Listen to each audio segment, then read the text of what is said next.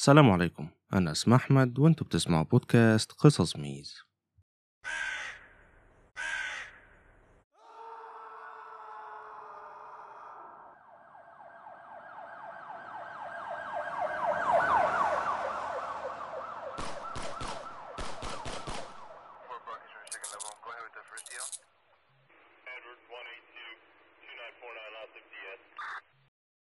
أهلا بيكم في الحلقة رقم 13 من الموسم الجديد من قصص ميز.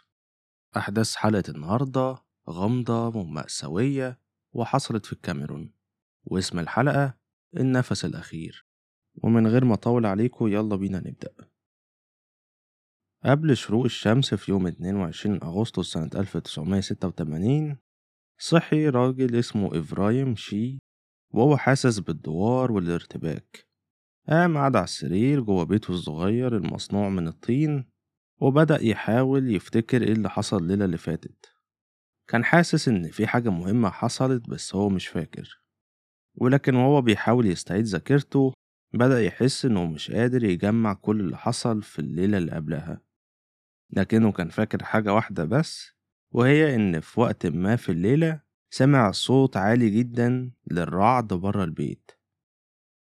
ومهما حاول إفرايم إن هو يركز مقدرش يفتكر قد إيه الوقت عدى من ساعة الصوت اللي سمعه وهو نايم. بعد كده قام بص من الشباك ولقى إن السما كانت صافية وما كانش فيه دليل على أي أمطار. وكان مستغرب لأنه حسب ذاكرته فكان في صوت رعد بالليل فكان المفروض إن يكون في مطر. بعد كده فكر إنه محتاج يروح يطمن على ولاده الأربعة. ولكن لما إفرايم بدأ يتحرك جوه بيته كان حاسس إن جسمه فيه حاجة غلط ولكنه بصعوبة قدر يخرج بره البيت ويقف قدامه. كانت القرية اللي عاش فيها إفرايم اسمها نيوس وهي قرية ريفية تماما ومفيهاش كهرباء ولا مية ولا طرق على مسافة كيلومترات كتير وكانت بتنقسم القرية لجزئين نيوس العلوية ونيوس السفلية. كان إفرايم عايش في نيوس العلوية قريب من بحيرة نيوس الكبيرة واللي بتعد واحدة من أجمل البحيرات في المكان. ولكن كان الغالبية من القرويين والفلاحين عايشين في نيوس السفلية واللي أبعد من البحيرة شوية. وفي اليوم ده الصبح وبعد ما إبراهيم لقى نفسه واقف بره البيت من غير سبب بدأ يبص حواليه على أمل إنه يلاقي أي حد يتكلم معاه. ولكن هو بيبص لاحظ إن مفيش أي حد غيره في نيوس العلوية. بدأ يتنقل ما بين الشوارع بتاعة القرية ولكنه ما كانش لاقي أي حد. وبعد استغرابه قرر إنه ينزل لقرية نيوس السفلية. فعشان كده بدأ يمشي في اتجاه الهضبة اللي هتاخده لاتجاه قرية نيوس السفلية. ولكن بعد ما وصل إفرايم لنص الطريق وقف لأنه فجأة انتبه إن كل حاجة حواليه ساكتة تماما. ودي حاجة غريبة جدا بالنسبة للقرية. لأن غالبا القرود في الغابات المجاورة كانت بتطلع أصوات والحشرات والطيور والمكان بيبقى فيه صوت للطبيعة. حتى البعوض المزعج اللي كان في المكان ما كانش موجود ولا ليه أي صوت وكأن العالم وقف تماما. وهو مستغرب وواقف بيبص حواليه عشان يعرف فيه إيه بدأ يسمع صراخ واحدة ست قريب من البحيرة في اتجاه اليمين. وبسرعة إفرايم راح في الاتجاه ده عشان يشوف مين اللي بيصرخ. ولما قرب لقى إن في واحدة ست قاعدة في الأرض وبتصرخ وكانت بتبصله إفرايم ما كانش عارف إيه اللي بيحصل فبدأ يتجه للست دي عشان يشوفها. ولكنه بدأ يلاحظ أشكال غريبة على الأرض جنب الست دي. ولكن لما بدأ يقرب منها أكتر وقف في صدمة. ده لأن الأشكال اللي على الأرض كانت عيلة الست دي وهم كلهم ميتين. وبدأ يلاحظ إن المأشية كانت ميتة في كل مكان حواليهم. ولما قرب أكتر بدأ يلاحظ إن في دم حوالين بق ومناخير كل الناس اللي ميتة دي. وفي حالة من الهلع والرعب بدأ إبراهيم يبص على الست واللي كانت عمالة بتصرخ وبتجري في اتجاه الجثث وبتحاول تسحب دراعاتهم عشان تصحيهم.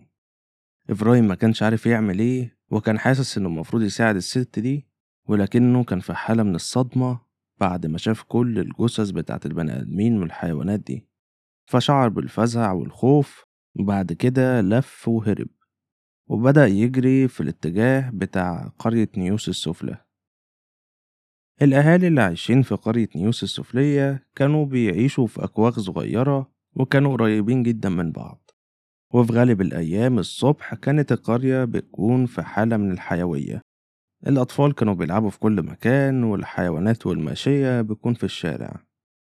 ولكن المرة دي وإفرايم بيجري في اتجاه القرية ما كانش سامع أي أصوات حواليه. ومجرد وصوله للشارع الرئيسي في قرية نيوس السفلى بدأ يشوف جثث الحيوانات الميتة في كل مكان. ومن رعبه بمجرد ما شاف أول كوخ في القرية اتجه ناحيته ودخله بسرعة. وجوه اتفزع لما شاف واحدة ست ميتة. وكان من الواضح إنها ماتت فجأة. ده لأنها ماتت وهي كانت بتاكل.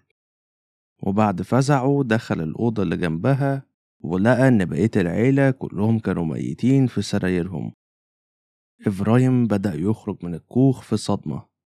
وبعد كده خرج للشارع وفضل واقف في ذهول.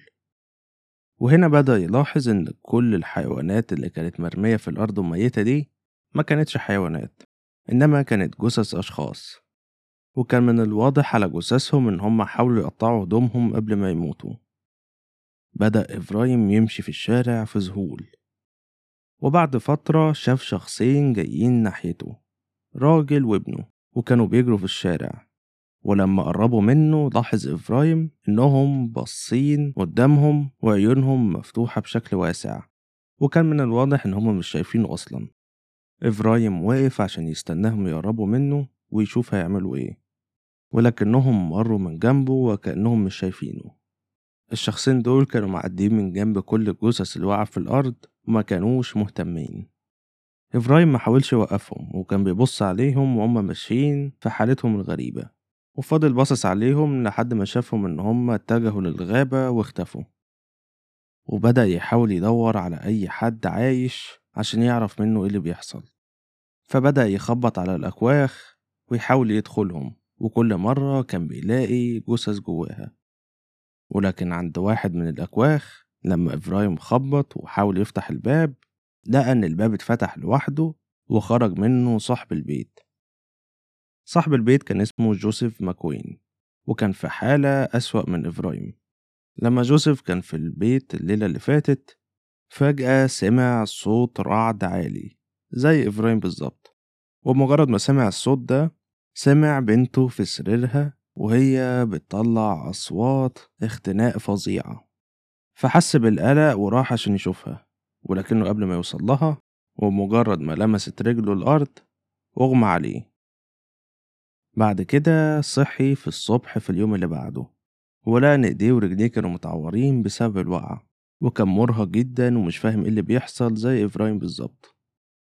بعد كده قدر يسحب نفسه بالعافية لحد سرير بنته وطلع عليه ومجرد ما شاف بنته لقاها كانت ماتت.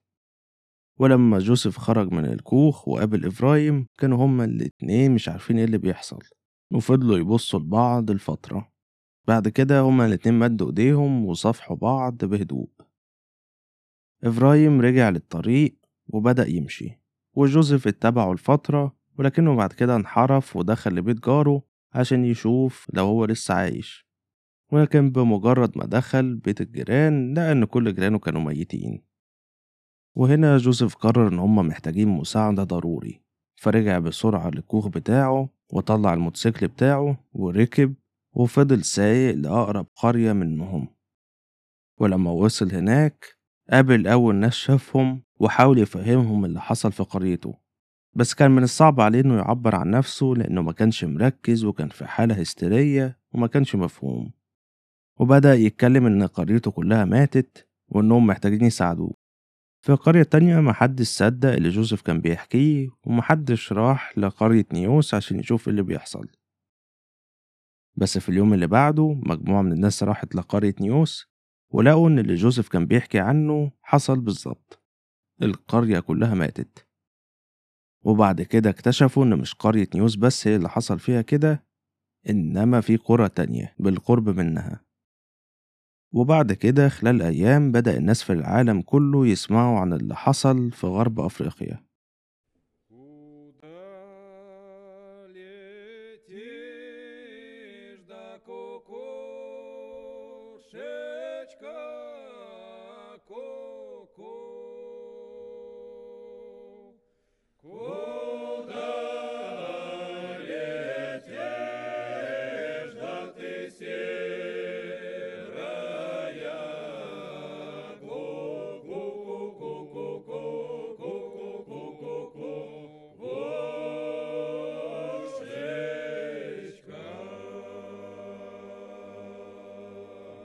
وفي يوم 25 أغسطس واللي كان بعد تلات أيام من الحادث المأساوي ده شاف العالم جوزيف ديفين واللي كان عالم أمريكي الأخبار اللي جاية من غرب أفريقيا على التلفزيون. وشاف إن جثث الناس كانت بتتم دفنها في مقابر جماعية. ديفين كان في حالة صدمة وبعد كده اتصل بصاحبه في الحكومة الأمريكية وطلب منه إنه لازم يبعته لقرية نيوس. وبعد يومين وصل ديفين وشريكه هارولد سيجورتسون لنيوس وشافوا الجيش الكاميروني وهو بيدفن الجثث في قبور جماعية وشافوا الناجين القليلين جدا اللي نجوا من المأساة دي زي جوزيف وإفرايم. وبينما كان ديفين وصاحبه بيتمشوا في القرية فبدأوا يسمعوا النظريات اللي الناس بتقولها حوالين الموت الجماعي ده. زي إنها ممكن كانت تكون تجربة سرية للحكومة أو انفجار نووي أو غيره ولكن هما الاتنين كانوا عارفين إن مش ده هو اللي حصل. وده لأن قبل الحادثة دي بسنتين وفي منطقة اسمها بحيرة مانون واللي على بعد حوالي 70 كيلومتر جنوب نيوس مات 37 شخص كلهم فجأة. وهناك تم إرسال ديفين وصاحبه للتحقيق في الحادث وبعد كتير من التجارب وصلوا لنظرية. وحتى هم حاولوا يحذروا الناس من الحادث ده ممكن يحصل لمرة تانية. وكتب سيجورتسون بحث علمي كامل عن النظرية بتاعتهم دي ونشره في مجلة علمية مشهورة. بس محدش صدق ديفين ولا صاحبه لأن اللي بيحكوا عنه كان بيبدو كأنه حكاية من الخيال. لكن دلوقتي في نيوس كانت نظريتهم صح والخطر اللي نبهوا منه حصل. وبعد ما شافوا دفن الجثث طلعوا هما الاتنين لبحيرة نيوس عشان ياخدوا عينات من المية جوه البحيرة. وبعد ما جمعوا العينات دي رجعوا عشان يحللوها. وبعد التحليل عرفوا إن نظريتهم كانت صح. بحيرة نيوس مش بحيرة عادية إنما هي بحيرة بركانية وده اللي يعني إنها موجودة جوه فوهة بركانية كبيرة وعميقة. واللي اتكونت من انفجار بركاني في الماضي. وبسبب النشاط البركاني ده ففي كميات كبيرة جدا من غاز ثاني أكسيد الكربون موجودة في البحيرة دي. غاز ثاني أكسيد الكربون بكميات قليلة مش سام ولكن لو البني آدم اتنفسه لفترة كبيرة ممكن يكون ضار جدا. وده اللي بيسبب الشعور بالغثيان والتنفس بيكون أصعب. ولو استمرت الحالة فبتأدي للموت. في بحيرة نيوس غاز ثاني أكسيد الكربون كان محبوس في قاع البحيرة من زمان. ولكن في ليلة 21 أغسطس سنة 1986 حصلت حاجة أدت لتحرير الغاز ده.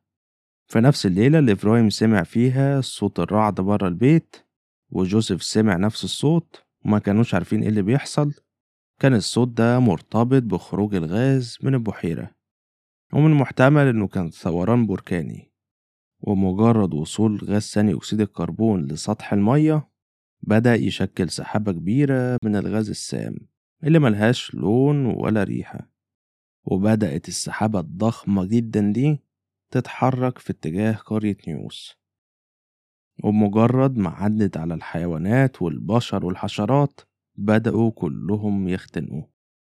والقليلين اللي نجوا زي إفرايم وجوزيف كان أغمى عليهم بسبب تنفسهم للغاز ده. حادثة بحيرة نيوس هي واحدة من أكبر الكوارث الطبيعية. عدد الموتى وصل لأكتر من 1700 شخص و 3500 حيوان. ولكن لحد دلوقتي محدش يقدر يحصر الأعداد دي بشكل دقيق. وبعد مرور الوقت رجعت الناس تسكن تاني في قرية نيوس. حتى إبراهيم رجع لبيته. برغم من تحذير السلطات إن البحيرة ما زالت خطيرة وإن الحدث ده ممكن يحصل تاني في أي وقت.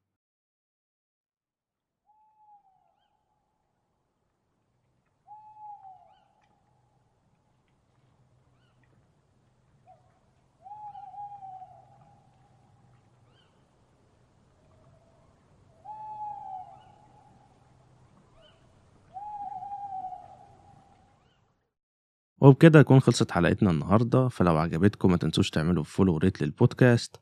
اللي هتلاقوه على Apple Podcast Google Podcast Podeo Spotify وأي مكان تاني بتسمعوا فيه بودكاست أشوفكم الحلقة الجاية إن شاء الله. سلام.